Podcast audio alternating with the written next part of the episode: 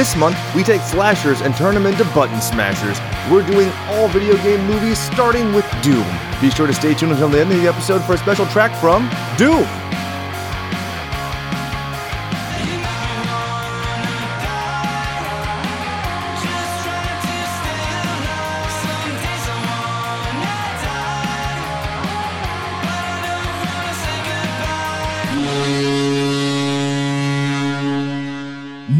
One gets out alive. And no one gets out of listening Slashers Podcast, a podcast about movies and more for those who love horror. My name is Jake, and with me, as always, is my esteemed colleague, co host, and cohort, Brian. Brian, say hello to the mutant goons from beyond. What's up, fuck boys and girls? Wee, wee, wee. I like the equal opportunity. I like that a lot, including the fuck girls. Or, you know, whatever you would identify yourself as. Unicorns, for all I care. fuck others. How about that? Or I think fuck theys, fuck z's. Anyway, I also I had posited this: if we ever had to go corporate and start censoring ourselves, instead of fuck boys, caca boys sounds really good. what if we just said cuck boys? But see, then I feel like we might get in trouble. Some Fox News people would be like, "Oh my god, eh." I mean, it's a little under the radar. We might be able to escape by a little bit. maybe it depends." But I'm all about it. If I may, I'm going to divert right away in this episode. And I'd like to send a special shout out to the Caviar app. And by shout out, I mean if you have anything to do with that app, fuck you personally. If they'd like to pay me to change my stance, they are more than welcome to do so. But that is the worst fucking app I've ever dealt with in my entire life. Literally, if I sound weird, don't worry, I don't have the coronavirus. I was screaming at my phone in my car because it was that BFing terrible. They are caca boys. What is Caviar app? All I was trying to do was order pizza to pick up. And it was like, let's have your fucking location at all times because we need that for reasons. Nope. And then it tried to give me every single pizza place when I finally let it have my location. Uh, well, the pizza place that I wanted to go to was not the most immediate one. And I had to swipe through one at a time, one at a time. It wouldn't let me search until I closed the app, turned off my phone, restarted my phone, went back to the app, and then did the search. So, no big deal. Ah. but honestly, I hope that whoever invented the app gets teleported to Mars and butt fucked violently, consensually by the Hell Knight from Doom. I like how you loop that all around, man. Especially when you talked about how maybe part of a person gets teleported, kind of like what happens in Doom, right? Exactly. So we are doing Doom. This is June Doom instead of Gloom, instead of whatever, or Bloom. But here's the problem Brian and I really struggled to come up with any other things that fit because a lot of the movies with Doom in it are like Doomsday. And you're like, well, that movie certainly sucks. I don't know. I'm kind of excited. If you want to do Temple of Doom, I, I'd do it. We could justify it as a horror. I mean, Jesus Christ, a guy rips a still beating heart out of somebody's chest. I mean, come on. That's what I'm saying. And I feel I mentioned it to the significant other and she wasn't mad at it. So I feel like I have another audience member to watch it with. I'm into it. And also, oh, the racism in that movie, kind of scary, super aggressive. there we go. I feel like we found another. I would really like to do a retrospective on the Doom video game franchise. It's a super interesting thing. Brian and I were talking about this before the show. Neither of us played the game prolifically. Like I would play it at friends' houses and I would never try and play the story, but then again there really wasn't a story. It was just level to level killing stuff. But it, I always had fun with it and it was anecdotally interesting and it was a huge backdrop to our life because it basically became the scapegoat when it came to first person shooters and everything. Uh, even though Wolfenstein, I think, is more my jam by a large margin. Exactly. I was just going to say, I feel like if anything, I was more of a Wolfenstein guy, but they were both of the same vein. The same maker and everything. And so, well, I mean, the Wolfenstein of id Software, because there's a prior Wolfenstein franchise. Uh, that company went bankrupt. Super interesting, actually. It was developed on computer and it had some of the first like voice technology. So there was really awful, scary voice actors that sounded like robots being fisted. Uh, so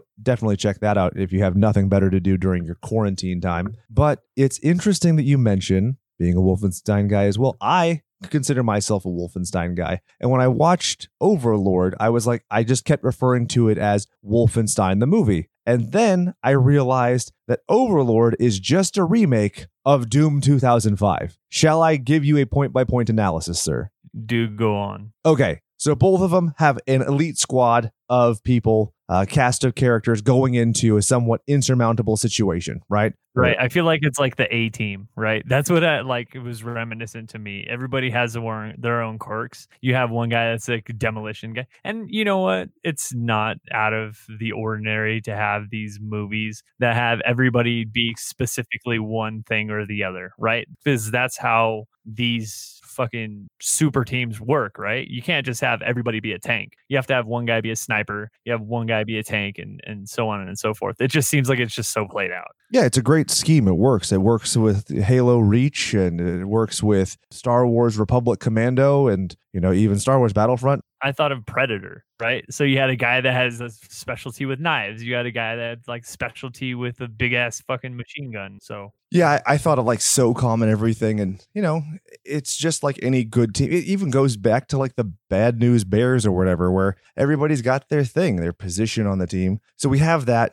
They both have you know strong female characters who are introduced on the side. In the Overlord movie, it's the French lady. In Doom, it's the guy's sister they both find out that there are labs conducting experiments, right? Whatever they are. And it's an ancient thing that they don't quite understand, basically, that makes them invulnerable or whatever. Also, in both versions, they are basically zombies, right? And by the end of the movie, you have one guy who's on it, and then a good guy who takes the mystery machine or whatever. In this, it's the C24. In that, it's like the poop juice or whatever and that guy maintains his humanity, stays good, and fights the bad guy. And basically, they both end with explosions. The same movie, and I didn't realize it until I was watching this. I was like, ooh, huh, awkward. Yeah, I, I mean, if I were to choose between the two, obviously one is done a little better than the other as far as mechanics and storyline and I guess overall acting. I mean, I would definitely go with Overwatch or not Overwatch, but Overlord over this. What do you think? Oh, for sure. Eh, Plus, that's just more my jam. You know, I really like the World War II stuff. I like. I mean, there's is there really a better villain than a Nazi? Also I'm like I'm a big Captain America guy and everything, and it's like the last time I feel like in human history we could all like kind of bat, like rally together and be like, you know what, fuck those guys. Even like when it gets to Vietnam, you're like, I don't know, I feel kind of sympathetic to these people to a certain extent, and then you get to you know Afghanistan, you're like, uh huh. So you know, things get muddier the further and further away you get from World War II, where it was just like evil incorporated.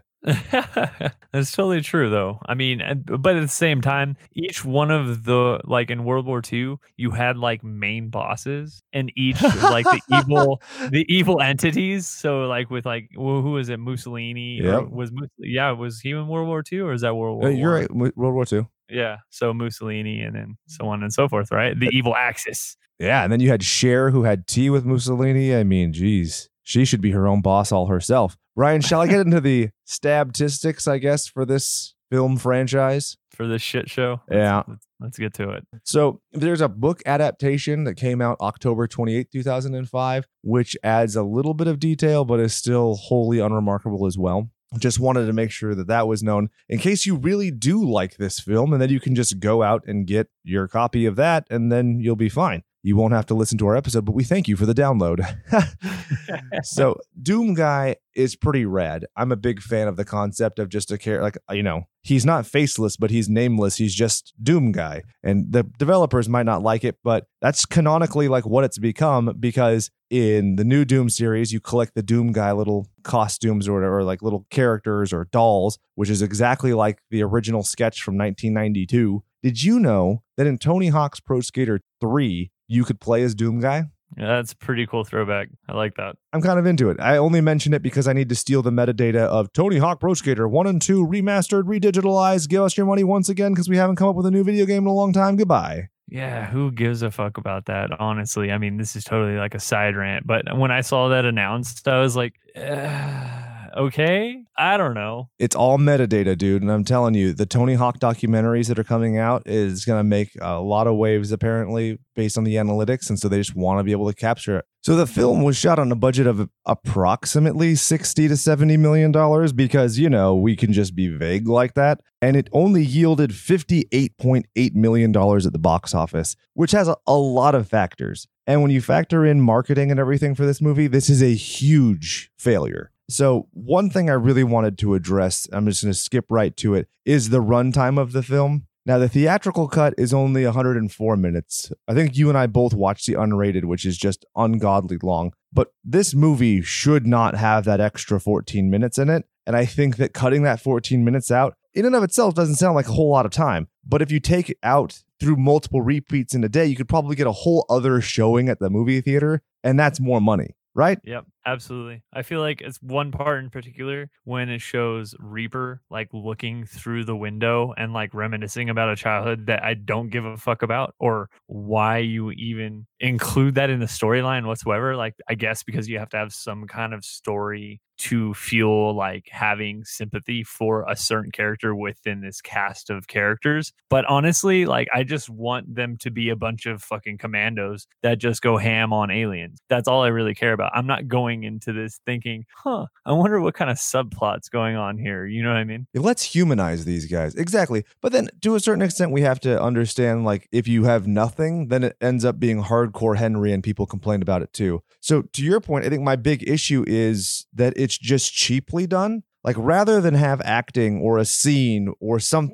depiction of what he went through and a reason to give him an evoking motivation or whatever, it's just him going, Well, you know, you shouldn't open the site where mom and dad died. It's a bad idea. And then he just like looks at a static image versus like kid actors are cheap, right? I mean, they're less than human. So just give them, you know, let's say it's a 12 year old actor. Legal age is 18. You divide what you pay them 60% what you would pay anybody else. That seems fair to me. You have them sit there and you got two kids playing in dirt and they look up at their parents and like, bye mom, bye dad, have fun in your archaeological dig. Some vague alien light, and then you got some kids crying. Boom. Cost all of five dollars and I suddenly care. Yeah, that's what I was actually thinking about. You know, all of these movies that have the intro and there's like the credits and sometimes they have like scenes portrayed while the credits of the movie in the beginning are being played Oh and yeah. you can kind of you can see it's like it's like a two for one you have the intro and you can see the kids or you can have like some horrific accident happen and then you can show all of a sudden right after the credits are done and it shows doom it goes to reaper and he has this like concerned look on his face as he's reminiscing everything that happened between him and his sister and that didn't take anything from the movie that was included with the credits Yeah, this movie literally the only credits it says Universal, then it says Doom, and that's it.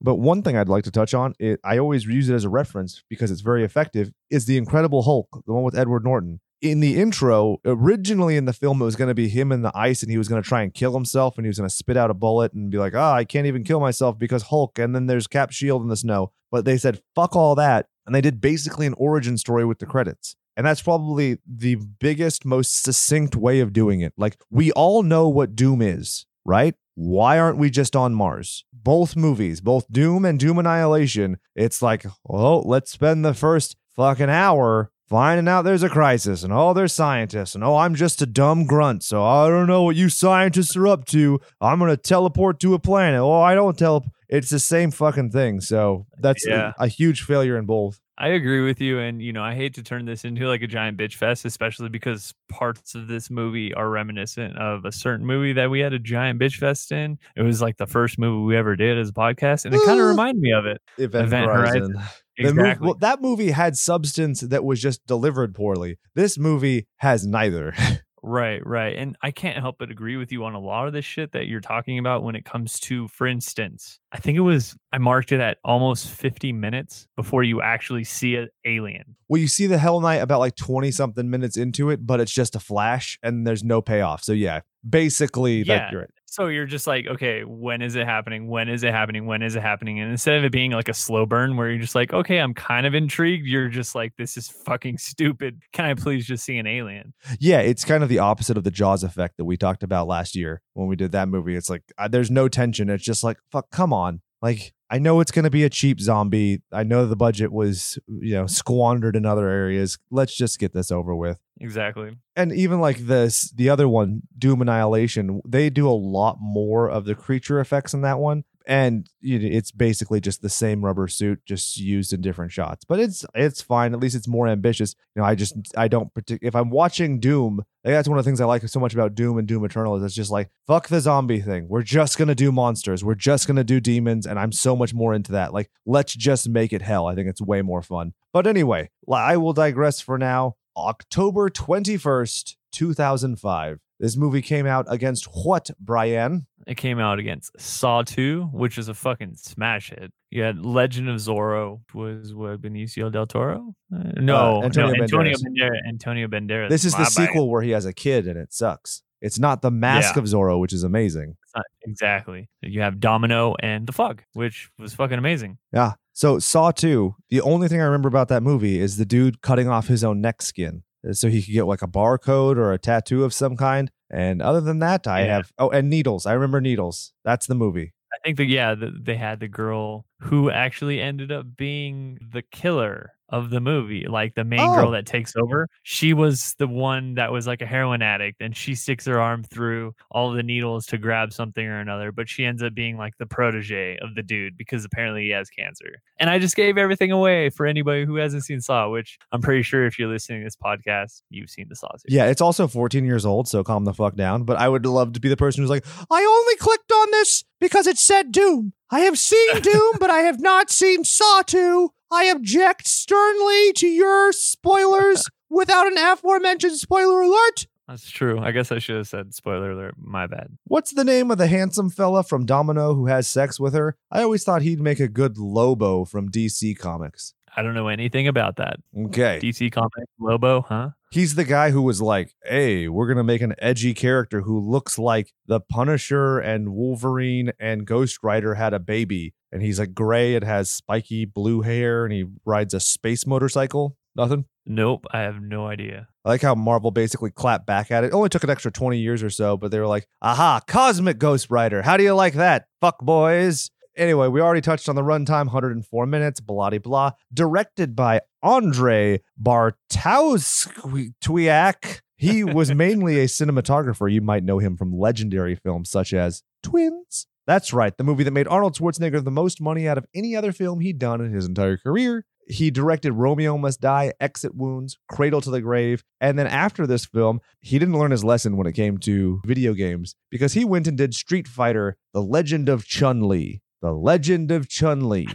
I don't think I ever heard of it. Oh, it's bad. Like it was a movie that my friends and I thought we would watch as a joke, and it was too bad. Like we did not finish it. That's saying something. When I actually had free time, I squandered it on lots of dumb shit, and that movie was not one of them. Now I know so Chun Li is the main character or one of the main characters in Street Fighter, but isn't there or wasn't there a Muay Thai guy that was like super fucking good? Cung Le? Wasn't that a guy? He like just would destroy everybody and like fucking elbow f- the fuck out of their faces. Well, there Or was no. Sagat and there's Ikan are the two Muay Thai guys that come to my mind, but I might Oh, be maybe. Cung Le. Ku- Oh, Cung Le is a real fighter. You, Yeah, yeah, yeah, the yeah. actor. Sorry, I thought you were talking about Street Fighter characters, and I'm like, uh, He was an actual fighter too. yeah, he's the guy who got knocked the fuck out by Michael Bisping. Yeah, because they brought him into the UFC and they're like, hey, this could maybe be a thing. Nope. Enjoy being 40 plus in the UFC, making your debut. Strikeforce Yeah. guy. Although at the same time, have you seen those videos of Mike Tyson doing like those sparring fucking things? 53 years old. Bare Knuckle FC tried to say that he was fighting for them, and they were like, uh, no, we actually never agreed to that offer. And now there's a bunch of posters going around where it's uh, it's Tyson Holyfield 3. And I'm like, "Mm, I know how that ends. I saw one and two. Think you know. Yeah, honestly, I mean, for being 53, you probably couldn't pay me enough money to get fucking decked in the face by that guy. Oh, hell no. I have much better things to do. There's a much nicer way to make a paycheck than being murdered. The amount of CTE involved in that is just not worth it. Oh, at all. And there's no glory in it either. It's not like you're going to be Randy Quaid in Independence Day and you're like, I'm back. And you kamikaze him. You don't fly up Mike Tyson's butthole and kill him. You just die in the ring. yeah, man. He's still he's still got it though. It's Yeah. pretty cool. So there are a lot more stories of busted Douglas than Buster Douglas, if you catch my meaning. Hey, our two combat sports fans are going to be like, that was a sick reference, bruh. And everybody else is going to be like, I'm unsubscribing because you're not talking about horror enough. Yeah, they just ha- just so happen to be the the guys that we just did an episode with. Yeah. I'm also I've decided that my next character voice cannot be a shrill falsetto. If I do it, I need you to discipline me and make sure that I correct the path because I don't want to be redundant and blasé. Fair enough. Film was written by David Callaham. Now, this guy is very interesting. I don't know how he has a career. So he did write a bunch of stuff that's very popular right now. So since this movie, Zombieland Double Tap, Wonder Woman 1984, he apparently did the Shang-Chi movie that's yet to come out, Mortal Kombat, he's doing the new Spider-Verse movie, he's doing the live action Hercules movie, but also he got kind of busted.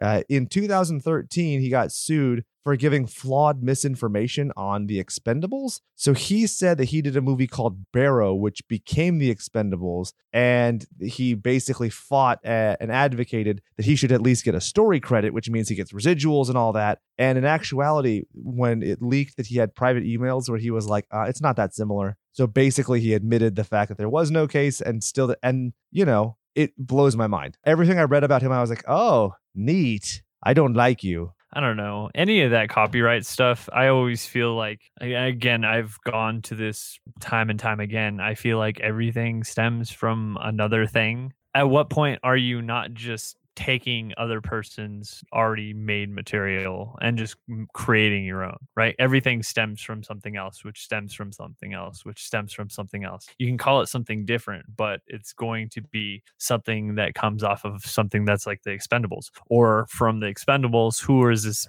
essentially just like the A team on steroids. Yeah. And one thing that's interesting when it comes to like copyright law is you have to advocate and defend your copyright. So, like, let's say he was like, eh, it's not that similar still legally speaking, he might have to make an advocacy point saying that you know they did use it, even if he doesn't actually think it's a full and forthright litig- litig- or full and forthright justiciable issue. Reason being, if you don't, and then somebody else comes in later and does steal your idea, but you didn't defend it previously, they can literally point at the track record and say, "Oh, well, Expendables was just like Barrows, so you didn't sue them, so you can't sue me," and that literally can work. It's one of the prongs for copyright, which I know very little about, but I know that. So Weird, essentially, right? You just have to not be a lazy piece of shit when it comes to your work, and nobody can take your shit. If you're super stringent on keeping up with everything, you could be like, ah, well, you know what? That is a lot like this. And they'd be like, huh. Exactly. Totally true. A, great example. A lot of people threw a lot of flack at the pro wrestler Shark Boy because he sued the filmmakers who made the movie Shark Boy and Lava Girl. Well, like literally, it's his name, it's his trademark, and he has an obligation under the law to defend his copyright. He did make some money off of it, but still, like he even said in interviews, like if I don't do this, I basically lose the effect of my copyright, which has been my life and livelihood for 20 years. So sorry. Yeah. So then, so then what? You're just going to eh, essentially create a new persona just because somebody stole it? Like that sounds fucking awful. If I'm not mistaken, his original persona would have been the piranha, and then he changed it. So maybe he could go back to that. I'm Piranha Lad.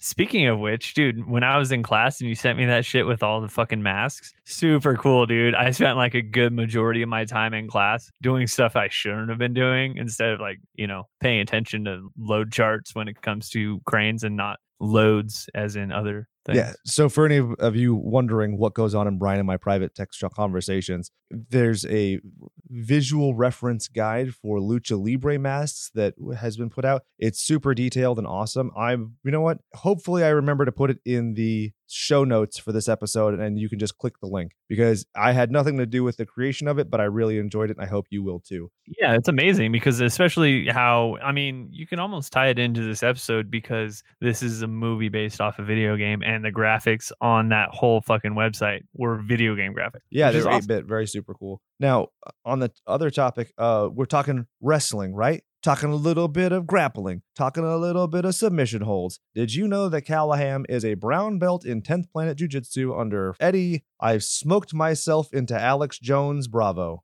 it would only have to be Eddie Bravo, right? It's like the fucking crazy guy that just whispers like craziness into Joe Rogan's ears all the time. Bro, that this that move, guy. it's called the Bong Ripper Frankenstein's cock bag, and it you have to do it from rubber guard. Although at the same time, I would much rather listen to Eddie Bravo go off into some random tangents than listen to uh, Brendan Schaub just be super smug and fucking douchey. Yeah, I can't say I'm a huge fan. You know, I've tried, but the I think the last Fighter and the Kid episode I listened to was like four years ago now. Yeah.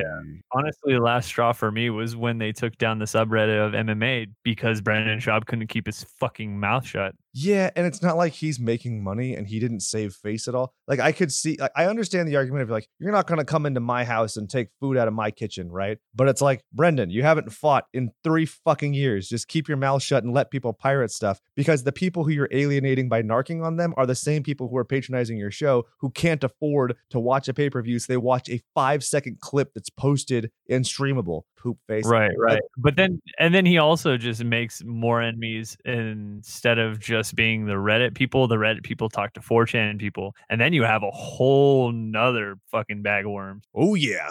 So the original draft of this movie was originally going to be way more canonically accurate. It was going to have the spider skull Skullington and an obscene female demon, the Cacodemon, uh, and the Archvile that has insect legs. But it was basically all written out due to budgetary reasons by one Wesley Strick. Wesley Strick, Wesley Struck, all that stuff out of the movie. Uh, they had originally offered Simon Pegg and Nick Frost to do a rewrite, and they were like, uh, no, this movie will never work. It's a terrible idea. Don't do this. It's too beloved. And Wesley Strick was like, "Hey, I'm I have a false sense of confidence. I've done arachnophobia and Martin Scorsese's remake of Cape Fear. Nothing can go wrong for me." Yeah. Uh, You know what? I just had another idea when it comes to this month. Even though you know you said you wanted to do like the the whole video game Doom history on everything and whatnot. But I mean, honestly, we could go into like a video game horror month. Silent Right. Hill. Exactly. That's where I was going with this. Is what like you look at especially the guy in the towards the end of the movie, the one in the wheelchair, and that looks like something straight out of Silent Hill. And especially if you have you know, if they were to keep all of these monsters that got written out, like the um spider fucking monster or the demon girl, this or that, all of this stuff looks like something straight out of Silent Hill. Oh yeah, for sure. It just if we do Resident Evil, I can only do one movie. I can't. There's it's too much. I don't have that kind of free time to watch no, 15 of those same movies. I wouldn't put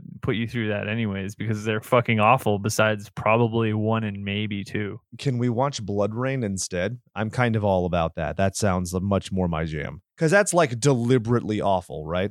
I don't think I saw it. Oh yeah, it's about like a she vampire.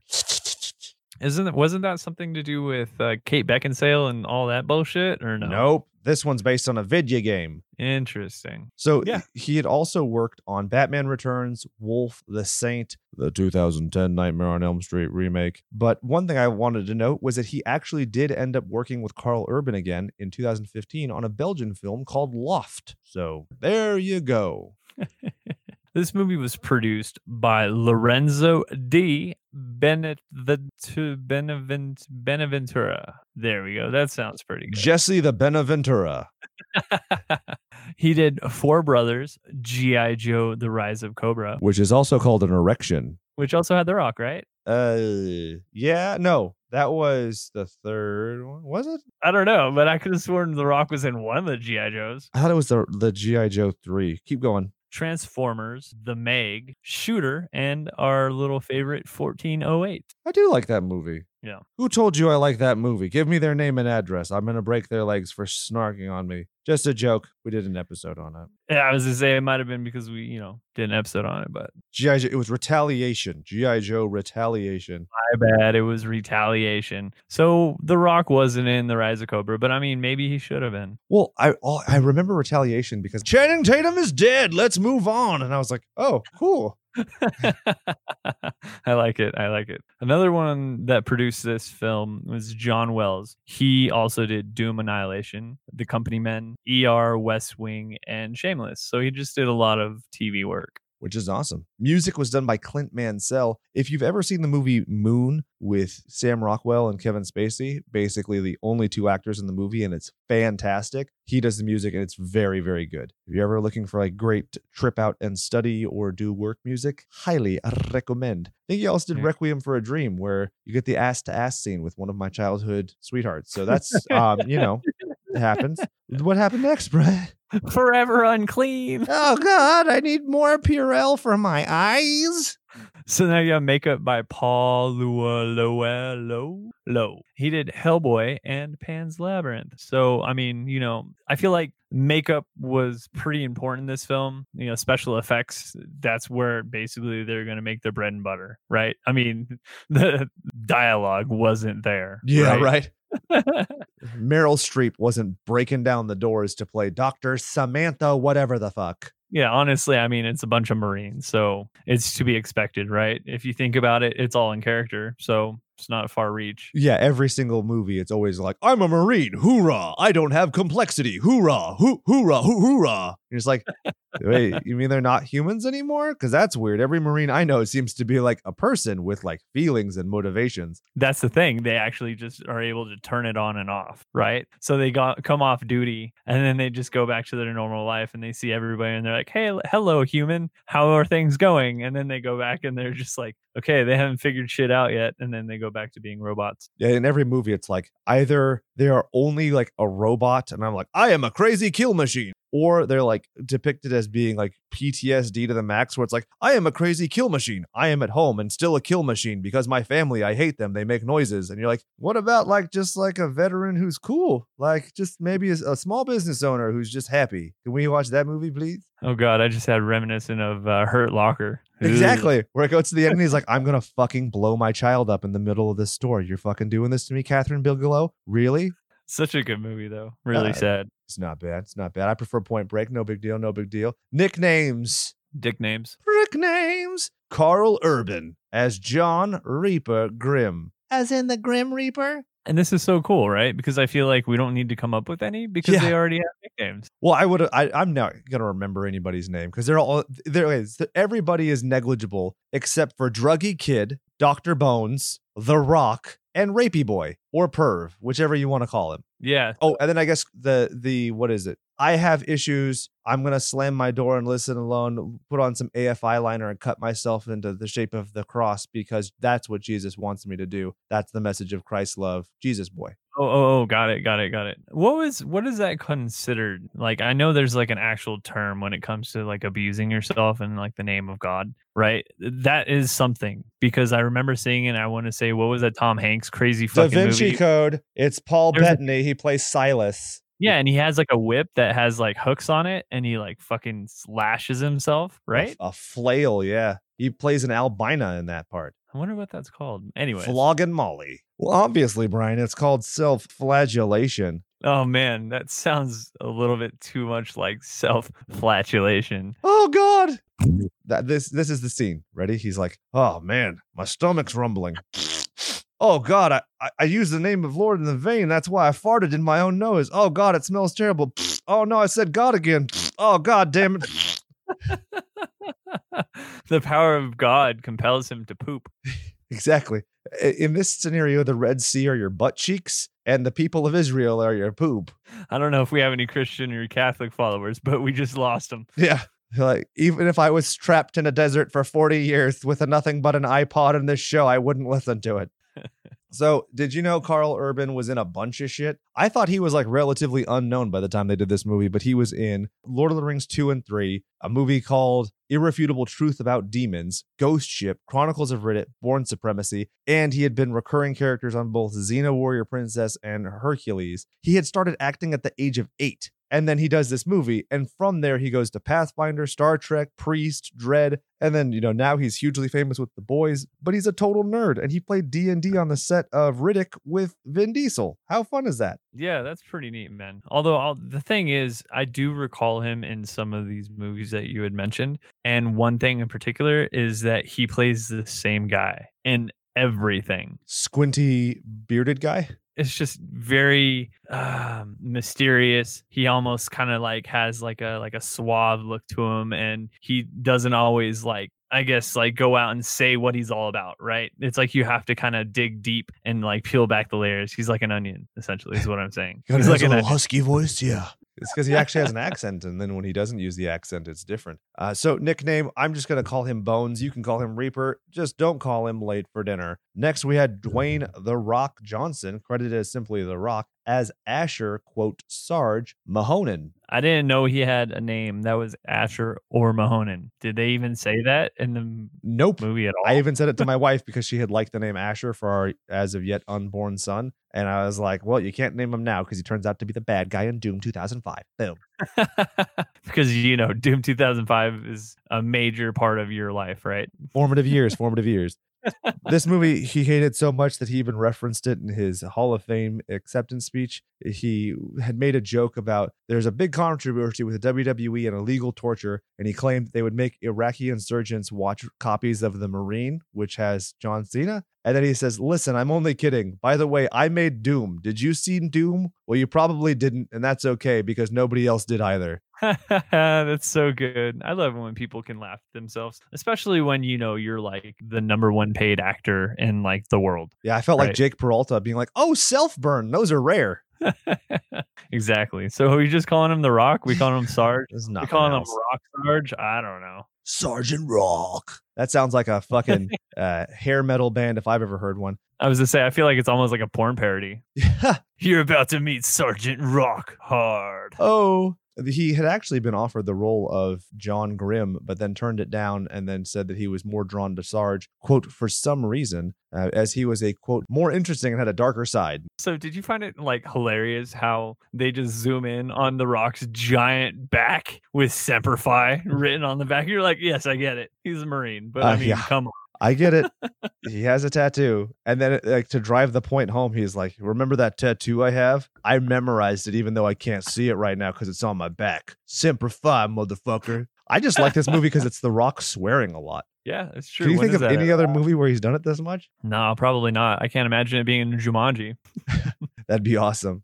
So we had Rosamund Pike as Dr. Samantha Grimm. She apparently turned down the role of Rita Skeeter in Harry Potter to do this movie and Pride of Prejudice. And the our fans might also know her from The World's End, going back to us mentioning Simon Pegg and Nick Frost earlier. Oh, there you go. I don't recall Pride and Prejudice, but I mean, she would have killed it in Harry Potter because every actor that has essentially ever been in any Harry Potter is probably collecting some sweet royalties. You'd hope so. Jesus Christ. Those movies still make tons of money. I was talking to my wife. I'm like, the last one of those came out, what, a decade ago? And people still spending all that money on that stuff. And Universal has a whole theme park. Jesus. And let's just skip some of these guys because, like I said, they don't matter at all. I really wanted to touch on Richard Brake, who is Dean Portman. He's the pervy guy. Game of Thrones, Batman Begins, Rob Zombie's Halloween 2, Black Dahlia, Hannibal Rising, Mandy, Three from Hell, Tremors, Island Fury. That's a Schlockmeister's dream. That's a great career. Yeah, he's definitely been in some shit, man. And I, he had some interesting things to say in the movie, though. Like right off the bat, talking about like uh, apparently going to a hotel and hanging out with a bunch of she boys or something. I love it. I, you know what's great is he's not the villain of that scene. Everybody else is for being sexually regressive in the year 2036. You know, god damn it, can love whoever he wants, whether they have dicks, vaginas, you know, the part where it's a dick but the scrotum's been replaced by a vagina, whatever he wants. And you sitting there judging him is not okay. As you play a video game that has worse graphics than Asteroid, what the hell was going on with that? Right. Yeah. I honestly, one thing I really do appreciate about the guy is he was that character the entire time. It wasn't just like, okay, well, now there's aliens, so I'm gonna all of a sudden be like a upstanding citizen. I'm still gonna be the guy that's just like, oh, hey, by the way, we're gonna be in quarantine, so I'm gonna need to strip search you. like none of that was just like out of character. You know what I mean? Yeah, I really wish he would have tried to like finger fuck the Hell Knight or something like that. That'd be way more in character. Yeah, that would be cool. Because he's like, I don't care if you have a dick or a vagina. You you could be a she boy for all I like. And then he's like, oh, and that's that calms the Hell Knight down because he's just been looking for acceptance and love. That's what this movie is about. This movie is about acceptance and love. That's true. I mean, if you get stuck on a fucking space station or wherever the fuck you are for so long and you're by yourself, Beggars can't be choosers. A warm wet hole is a warm wet hole. You know what I'm saying? I mean, everybody's got ones, right? He's a trisexual. He'll try anything once. Moving on, we had Al Weaver as the kid. Don't care about his last name. Bren, Brian Steele as the Hell Knight and Curtis Stahl. This dude is the Jack Link's jerky Sasquatch. Are you serious? Yeah, no joke. He did over 40 of those commercials. That's awesome, man. He was in The Relic, Underworld, Blade Trinity, Resident Evil, Terminator Salvation, Predators, Dylan Dog, Grimm, and he played the robot in the new Lost in Space show. So this is your new character guy. So one thing that you have to think to yourself, does he have like some kind of like uh, stunt work or how does one get into being an actor where all nobody knows what you look like? You're just essentially a big dude in an outfit. You know what I mean? What I imagine happens is you just go to like Jamba Juice on Sunset Boulevard and a small man with a Mercedes Benz and a loud t-shirt comes up to you and goes, Baby, I'll make you a star. Bubba, come over here, take my card. And he just signs him up to a contract that's not very beneficial and he never sees royalties to. But then the little guy gets rich and the other guy has to wear a dumb costume. I don't know. I got to tell you, man. If somebody said, "Hey, if you can portray a Sasquatch for Jack's Link's jerky, and I will pay you in jerky," I will gladly take that every day of my life. Robert Russell was Dr. Todd Carmack, which is a reference to Todd Hollenshead and John Carmack. And then Dr. Willis was a reference to Tim Willett, Willits, who was the co-owners of id Software, and they developed the first Doom game. I liked that little nod. You'll see Carmack's name a lot because he's the only person who said anything nice about this movie. there you go. And then the last person we have to mention, we are contractually obligated to mention Doug Jones is in this movie. Doug Jones fucking rules. I don't know if he got the job because the makeup artist Paolo from Hellboy and Pan's Labyrinth was in it, but hey, it's awesome. I love him. Now let's get into the plot, if you can call it that. Now, the, Yeah. the video game basically takes place in like four parts. You have kind of a running man style origin for Doom Guy where he's told to fire on civilians. He doesn't fire on the civilians and he gets sent to the prison col- or the Mars colony as a punishment. And then in this very interesting nod, Sarge tells them, hey, shoot the civilians. And they say no, thus making themselves pseudo Doom guys. But that video game really focuses on, you know, four main things. There's you have the knee deep in the dead, the shores of hell, Inferno, and the fle- thy flesh consumed. And it basically goes through, it's more of a visual reference rather than a story one. There's not a whole lot of plot, but basically you're preventing demons from using a teleporter to Earth. Yeah, I I honestly feel like when it comes to like apparently killing everybody, like don't leave any survivors. You know, uh, this is quarantine. This is kind of weird, right? Because we're talking about like a quarantine in a movie, and we're in quarantine in real life. Yeah. And essentially, like, I mean, if you were to take the people that are sick within real life and throw them into the film, everybody'd be shot. Yeah. um, it's kind of fucked up, but I just wanted to see one of the zombies with a protest sign that says, I need a haircut. yeah, because as you can tell, um, I'm looking pretty fucking long right now. This movie made me want to sing, Oh, my darling, oh, my darling, oh, my darling, quarantine. Oh boy, Ah, there we go. there we go. That's what you pay the big bucks for. the singing was going to be brought into the episode sooner or later. So, do you happen to think to yourself if none of the actors or none of the people within the squad died and you had more to potentially side one side or the other as far as, okay, let's kill everybody or let's, they're like, oh, fuck that, let's save everybody? Do you think certain people would be like, oh, yeah, I'm on board, let's fucking kill everybody? Or do you think everybody would be like on Reaper's side and be like, no, these are people and oh my god we need to save as many people as possible i almost feel like the guy that was just like super skeevy would just be like okay well fuck it let's kill him I kind of like the idea of more than one person saying they should kill everybody. Like the idea Right. of it just being The Rock is like, okay, well, just The Rock is an asshole and it's just Bones versus him, right? But if you made it like him having to stand up against many and stand up against his brothers, that shows the depth of his conviction. So when he gets injected with the C24 later, you're like, no, he is a good dude because he drew the line in the sand and said, no, I'm going to murder my own friends to save strangers because it's the right thing to do. Versus Yeah, this, it's just like The Rock is cranky all of a sudden. Yeah i mean it definitely seems like it was almost a dig at the military right just in general Yeah. because we don't give a fuck what you think these are the orders and you need to stick by them no matter what Yeah, right. Like, I'm a robot. I'm a Marine. Hoorah, hoorah, hoorah. And it's like, that's, ah, God damn it. It- It's almost reminiscent of like a Full Metal Jacket, right? Where you have Animal who's out like hanging outside the helicopter and he's just shooting everything around them, Yeah. and then he kills them, and the guy's like, "What are you doing?" And he's like, "Well, orders say if there's anything running, you can deem them as a potential like threat. Yeah, he. I think the guy in this even talks about if he's running towards you, then it's a threat. You can kill them. Ah, there you go. There you go. It's a weird kind of little tie-in between Full Metal Jacket and uh and Doom. I mean, I wouldn't consider either of those as far as well. One is great. Yeah, exactly. This one of them. not. Yeah. one is great. This is not that one.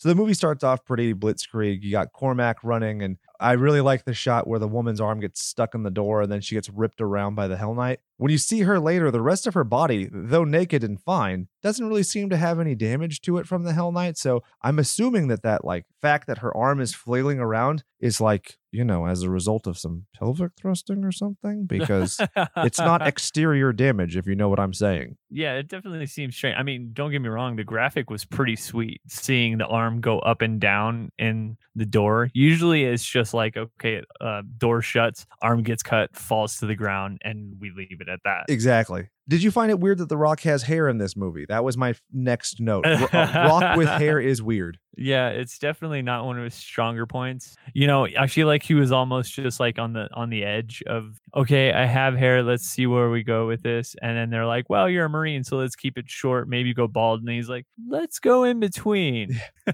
Just a little peach fuzz. So basically, they are all about to go on leave. The one guy is going to have sensual butt loving with the she boys, but then it gets canceled because they have this ultra secret mission. How many times have you seen that? Where it's like, oh, it's going to have a vacation, but I can't vacation anymore because I'm in the military and I'm contractually obligated to do something I don't want to do. yeah, right. It almost seems like they're trying to hint at anybody in the military, you're just not allowed to have leave. Or, or be human beings, right? Like, because if you are, something's going to happen super drastically and you're going to have to forego leave, right? Know, so basically, it seems to imply that there's a woman at the colony, which is why the Rock gives him the quote recommendation end quote not to go. It turns out to be his sister. So one of the other guys wants to get the funky butt loving from her. Doesn't end up happening. He dies. He gets his asshole eaten out by a monster, which is pretty dope. I like that kill. It was pretty good. I think that was, I mean, maybe one of my better kills, I feel like, in this movie is when he gets squeezed through grates in the ground. Yeah, the kill was really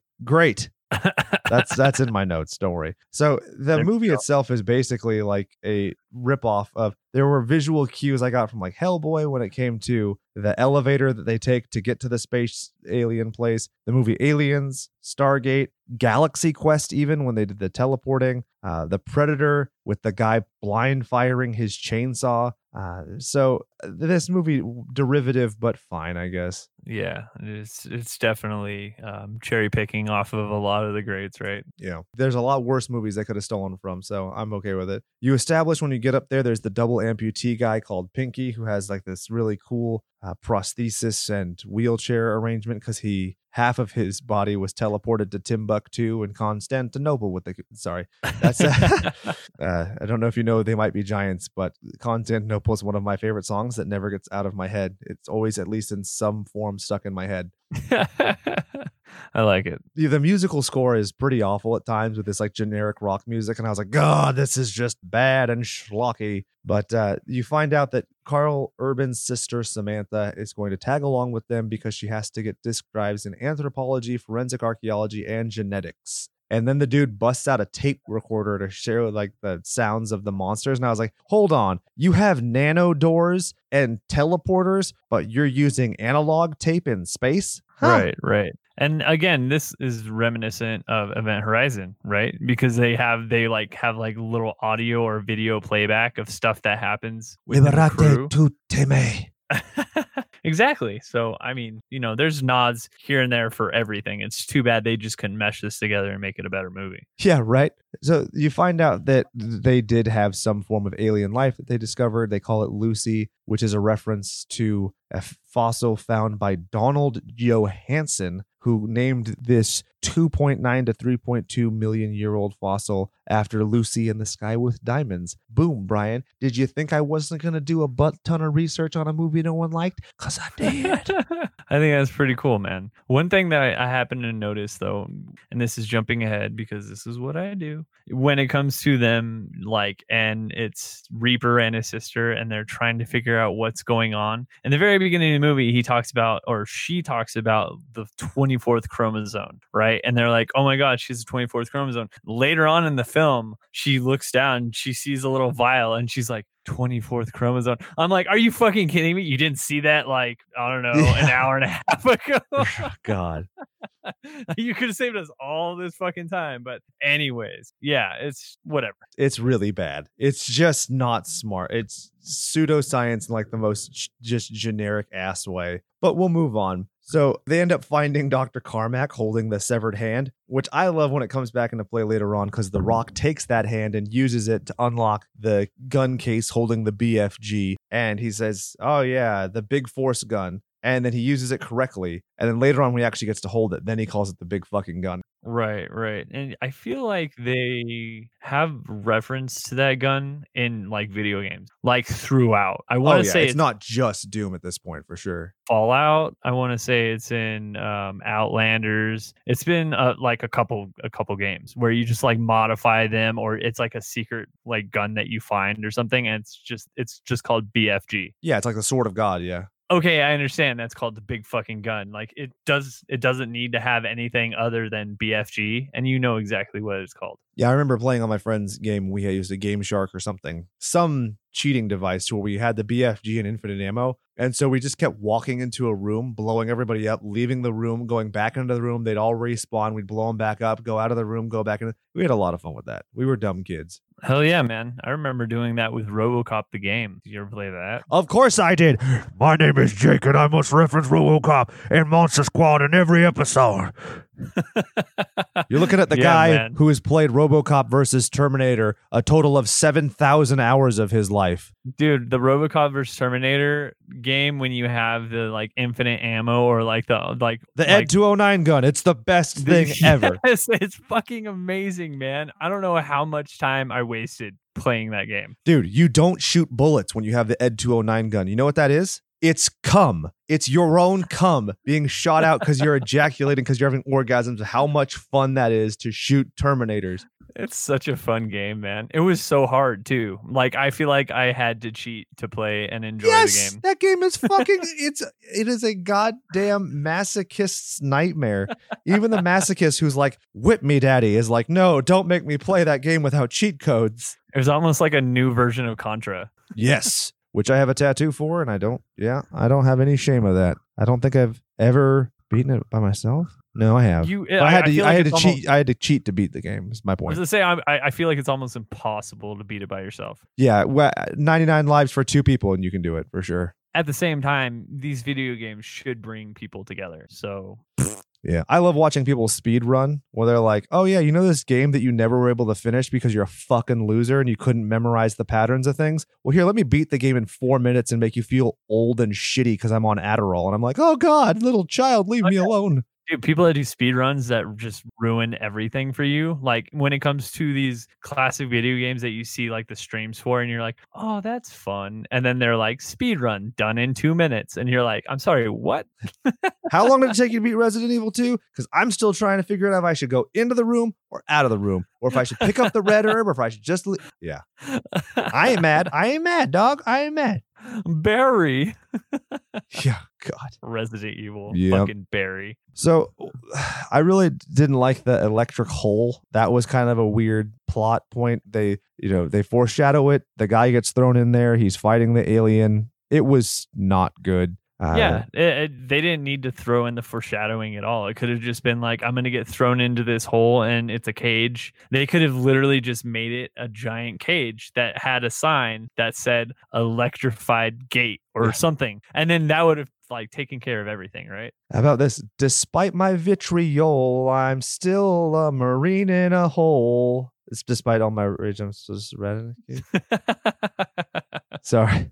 Uh, is that a cricket I hear? I think I was singing it in a major key, which is probably why you didn't instantaneously re- react with like a, a, guttural laugh. Is what I was expecting. I there, I don't know where we go, we go from here. Go. Don't look me in the eye. I, Stop looking at me in the eye. I don't know. Turn around. I'll look you in the brown eye. Whoa. so did you happen to notice that when he gets killed, uh, I forget the big black dude's name. What Destroyer. is it? Fucking, is it Destroyer? God, that's such an awful name. Anyways. Hey, I made a pro wrestling character named Destroyer when I on Fire Pro Wrestling about 15 years ago. I had Crusher and I had Destroyer as an odd, uh, like they were a tag team that was an ode to Mastodon. So don't be talking shit about Destroyer because he'll whoop you good, son. Huh, huh. Interesting. When Yeah. it shows Reaper and he finds Destroyer, and you see like the they pan down into the hole, and it just looks so incredibly fake. Yeah, it's not they good. didn't spend they didn't spend any money on like the fake body or anything, and like his eyes all wonky, and one of them's open, one of them's closed. You're like, okay, that's clearly not an actor or anything. That's just like some weird fucking dummy that they used, but whatever. Yeah. Uh, you know, he gets separated from Skeevy guy. Skeevy guy had to take a shit. So Yeah, he goes into the bathroom. And is this not reminiscent from Jurassic Park? I feel like it is. yeah, I definitely think so. The uh, the lawyer on the shitter. Yeah, exactly. Exactly. I mean, he even gets picked up and you just see his flailing legs getting smacked back and forth between stalls. I don't know. It just seems really silly. Yeah, you know what? He was stalling for time. Sorry. so basically, the nano wall is kind of cool because they catch the one monster guy in it, which I thought was interesting. And then it's just a bunch of stuff. The burnt Hell Knight getting the chainsaw is great. The Pinky monster is pretty fun. So the movie really picks up after that first hour. I think it, like, it really like it, if you're based on a franchise where having no story is like half of the point. When your titular character doesn't get a name, you don't have a story for your fucking so don't waste my time pretending there's a story now. Get into the action because that stuff that's actiony is super fun. And uh, you know, like seeing a giant monster drag a mechanized wheelchair is weird and crazy and exciting. And then its climax is two men fighting, doing kung fu on drugs, which is like, huh? Yeah, and it's funny because I was actually watching Supernatural before watching Doom, and I feel like I was telling Michelle while we were watching Supernatural, anytime there's demons or anytime there's angels or anything that's fighting Sam or Dean, they like use their Jedi mind tricks, and somebody flies up against the wall, and that's just like the go-to for like everything. So like a demon will just like whip his head to the left and Dean will just go flying to the left and they smack a wall or they smack a pillar or whatever. Nobody ever dies. They always get up. And it's just reminiscent of what happened in this film, right? You just have one guy grabbing another guy's leg and throwing him up against the wall. And then he takes the other guy's leg and throws him up against the wall and you're like, "Okay, this is that's cool. There's lots of wires involved in this." So Were we watching a movie about Virtua Fighter or fucking Doom? Like, why is the end kung fu? And I like kung fu movies and stuff, but I was like, that's just weird and awful. Like, make the Hell Knight the end, make the chainsaw the end. Like, do you not know? Like, this is the thing. They just didn't know their audience. Like, they just didn't get why. Why did you play Doom? Not to talk to scientists. Right. And and another thing too is it's just like they didn't really explain to you why the rock didn't completely turn into some fucking retarded looking alien. Yeah. Right? He still had his like muscular fucking the rock features. Majority it's just he had the super strength and everything else. So he was kind of like the Reaper, but not because the Reaper, the guy he got injected with the extra chromosome. So that makes sense of why he's strong. But then you have the rock who apparently is just Semper Fi, super strong, I guess. And the alien mutation didn't fucking take hold until the very end. I don't know. All of that was very convoluted as far as what was going on there, right? Okay, let me ask you this. You know the Semper Fi motherfucker line? If he would Yeah. have like cracked his neck instead and like kind of glowered at him and been like, just call me Blue Oyster Cult because I don't fear the Reaper. Do you think that's a better line or a worse line than Semper Fi motherfucker?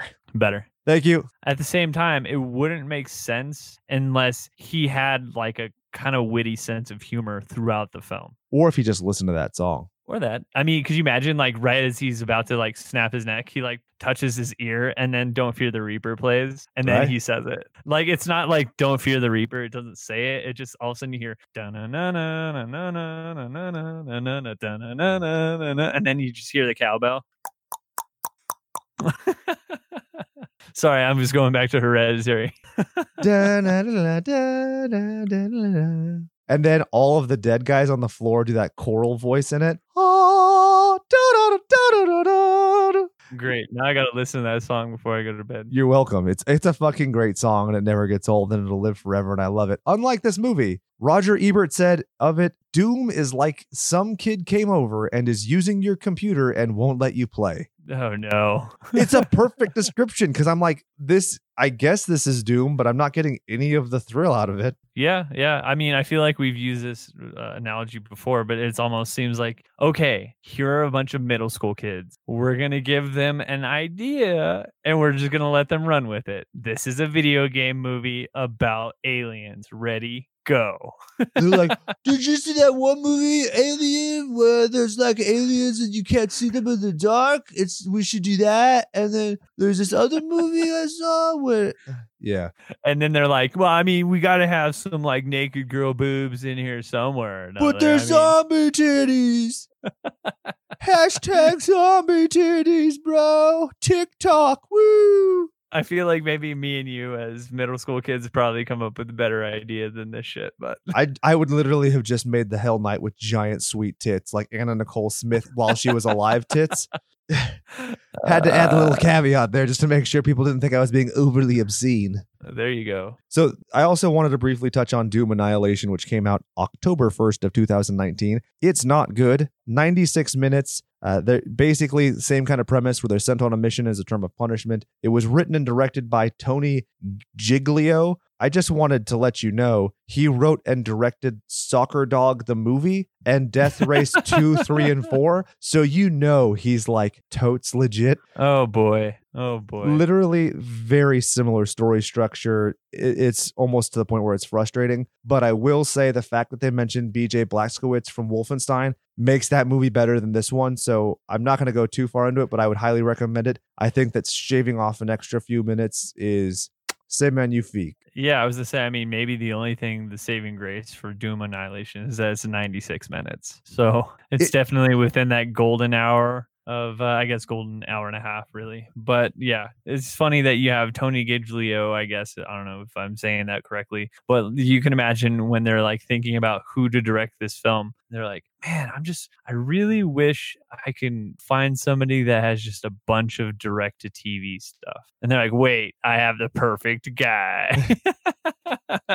I mean, what um, Death Race? I mean, what? Maybe the first one was in theaters, and everything else is just like, yeah, that's a sci-fi channel movie. So, But that's a, yeah. So there's Death Race, the original Death Race 2000. Then the Death Race, the first one of the remake was in theaters, and then two, three, Inferno, and Beyond Anarchy were the direct to DVD ones he did. They're all ooh. yeah, man. I mean, I'm surprised you didn't just have like you have Jason Statham and then you have Steven Seagal. uh, You know, I mean, you can have essentially like the Expendables, but like of like the B actors. Oh man, that'd be great.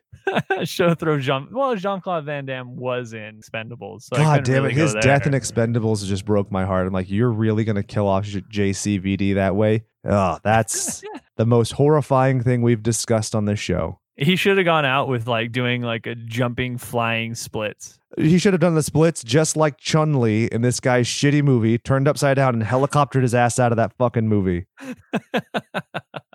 Agreed. So, what do you think, Jake? We giving this shit a fucking trashic or what?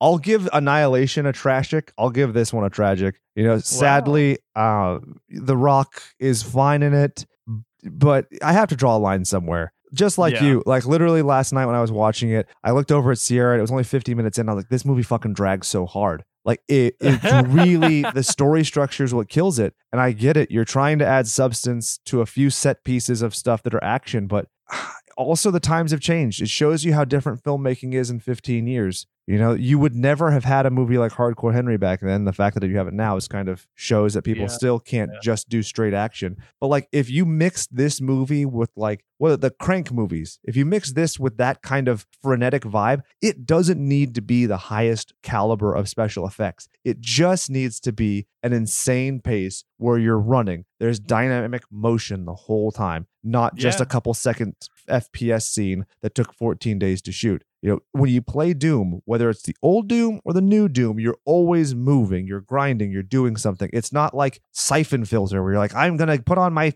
night vision goggles and I'm going to climb on some crates. No, we're shooting Right. things, we're chainsawing things. Movie just doesn't do it enough. Yeah, it, it just seems strange what they did with the budget because I can imagine they probably paid a few of those actors a little more than they need to get paid. Like the guy that like cut himself and he was apparently the religious dude. Th- that's a well-known actor. He's been in a lot of different films, so he probably got paid a good amount of money to be in this film. And he was in it for what, maybe 35, 40 minutes, and then they just fucking killed him off. So it's like let's just have some random no-name actor fill in for this dude and then you can kind of go off and be crazy gory and bloody and have a lot more kind of visual effects involved in this film right And finding a crazy religious person who's willing to hurt themselves on screen is really not that hard. You just find one of them and they'll do it pro bono. Ayo. Oh, yeah. But what do you think, Brian? Is this tragic, tragic? What are you thinking? I think for me, it's a borderline tragic, tragic, and I'm going to lean a little bit towards the tragic. I st- I still enjoyed it enough. Let's put it this way: bottom of the barrel tragic. Okay. Right. It's I, I feel like it's it's above the tragic just for the little redeeming parts here and there as far as the kill sequences. The whole first person shooter thing was pretty cool. Yeah. I mean, I feel like I felt like I was essentially in uh I was playing Area 51, the video game. Yeah, felt more like that than Doom for sure. The pacing and the kind of vibe of it, but I definitely get what you're saying. Yeah. So with that being said, um, there wasn't a lot else going on with it. Yeah. So it's a very low tragic for me. If you replaced The Rock as the finale with the flaming Hell Knight with the chainsaw, it'd be a tragic for me. But I'm sticking by my guns. That's what we got to say. So, Brian, is it time to end the show for this week? I, I think so. I think so. But let me just throw out this, and this is kind of going crazy. I've just thought about this now. I feel like if you were to replace The Rock, because you had just mentioned, if you were to replace The Rock with somebody else, I think if going back and remaking this movie, I would think Liam Neeson would be a better uh, portrayal of Sarge over The Rock. Huh. I ain't mad at that. I was actually thinking if, if it were me, I would have said Ed Harris. From he was actually maybe it's because we've been talking about The Rock. He was in The Rock. He's the cranky old white guy who's trying to kill everybody in that. Yeah, I can totally see that as well. It's definitely something where you can imagine like a grizzled vet who is just nonstop, just listening to orders nonstop. And I can imagine Ed Harris fitting that like perfectly. So I can go with that as well. Well, there we go. I'm glad we agree on something finally on this show. I'd like to thank all of our Patreon patrons for making this show possible. For those of you who don't know, we added a new tier recently where people at $5 or more get a weekly bonus episode as well as a monthly bonus episode, bringing your grand total of episodes to nine in a month, which is pretty great. There are some other fringe benefits that come out as well. So if you're interested, please let us know. Uh, you can always access, we have several different like link things, uh, L-I-N-K-T-R dot E-E slash slashers pod has everything. It also has a slashers submission form. So if you actually want to make a recommendation for something we do on the show, you can do it there. We're on basically every streaming application. And if we're not, let us know. We'll get on there. We really hope that we can keep doing this show. And, you know, like I had aforementioned, the downloads have definitely dropped off. So the support that we've had has been amazing. Also, the fans who've said that they were going to try and advocate that uh, we get a silver bolo from the last drive in, just the mere mention of that made me super happy. So if we could make that like a real thing, that'd be totes gnar, bro. But yeah, that's all I got to say. Brian, you have anything to send these people off with? If you ain't watching them dying, you ain't really trying. For Brian, I'm Jake, reminding you to go out there and do something you love. And remember that all work and no power play makes Jack a dull boy. Okay, I'm like super excited. I reached out to a couple of bands because, you know, Doom is kind of a frequently used name in band music, whatever. But there's always been one Doom to me. Since high school, a bajillion butt fucking years ago, there has been one Doom. They are from Halifax, UK. Doom. I didn't realize until recently that they actually predate the 1993 video game. They debuted in 1987. Now, their logo is like an exaggerated black and white version of the Doom video game logo, which is sick. Now, this song is called Life in Prism. And I like it. And I like a lot of their music. And it was really hard for me to just decide what to use. When I talked to Anthony about being on the show, he was basically like, yeah, whatever, go for it. But basically was like horror movies are trash. I want to watch Looney Tunes. That made me just so happy. I, I love bands that don't have the pretense. Like just because you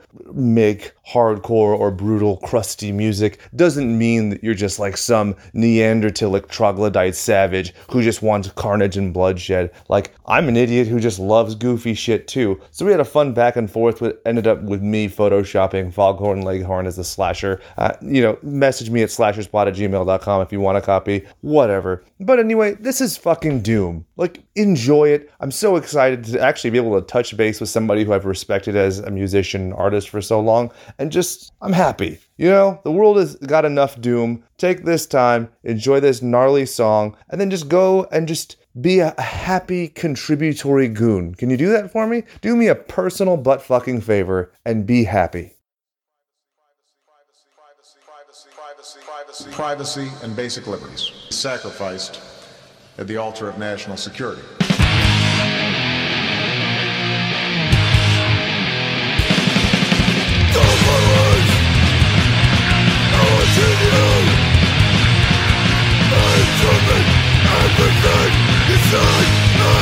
violent people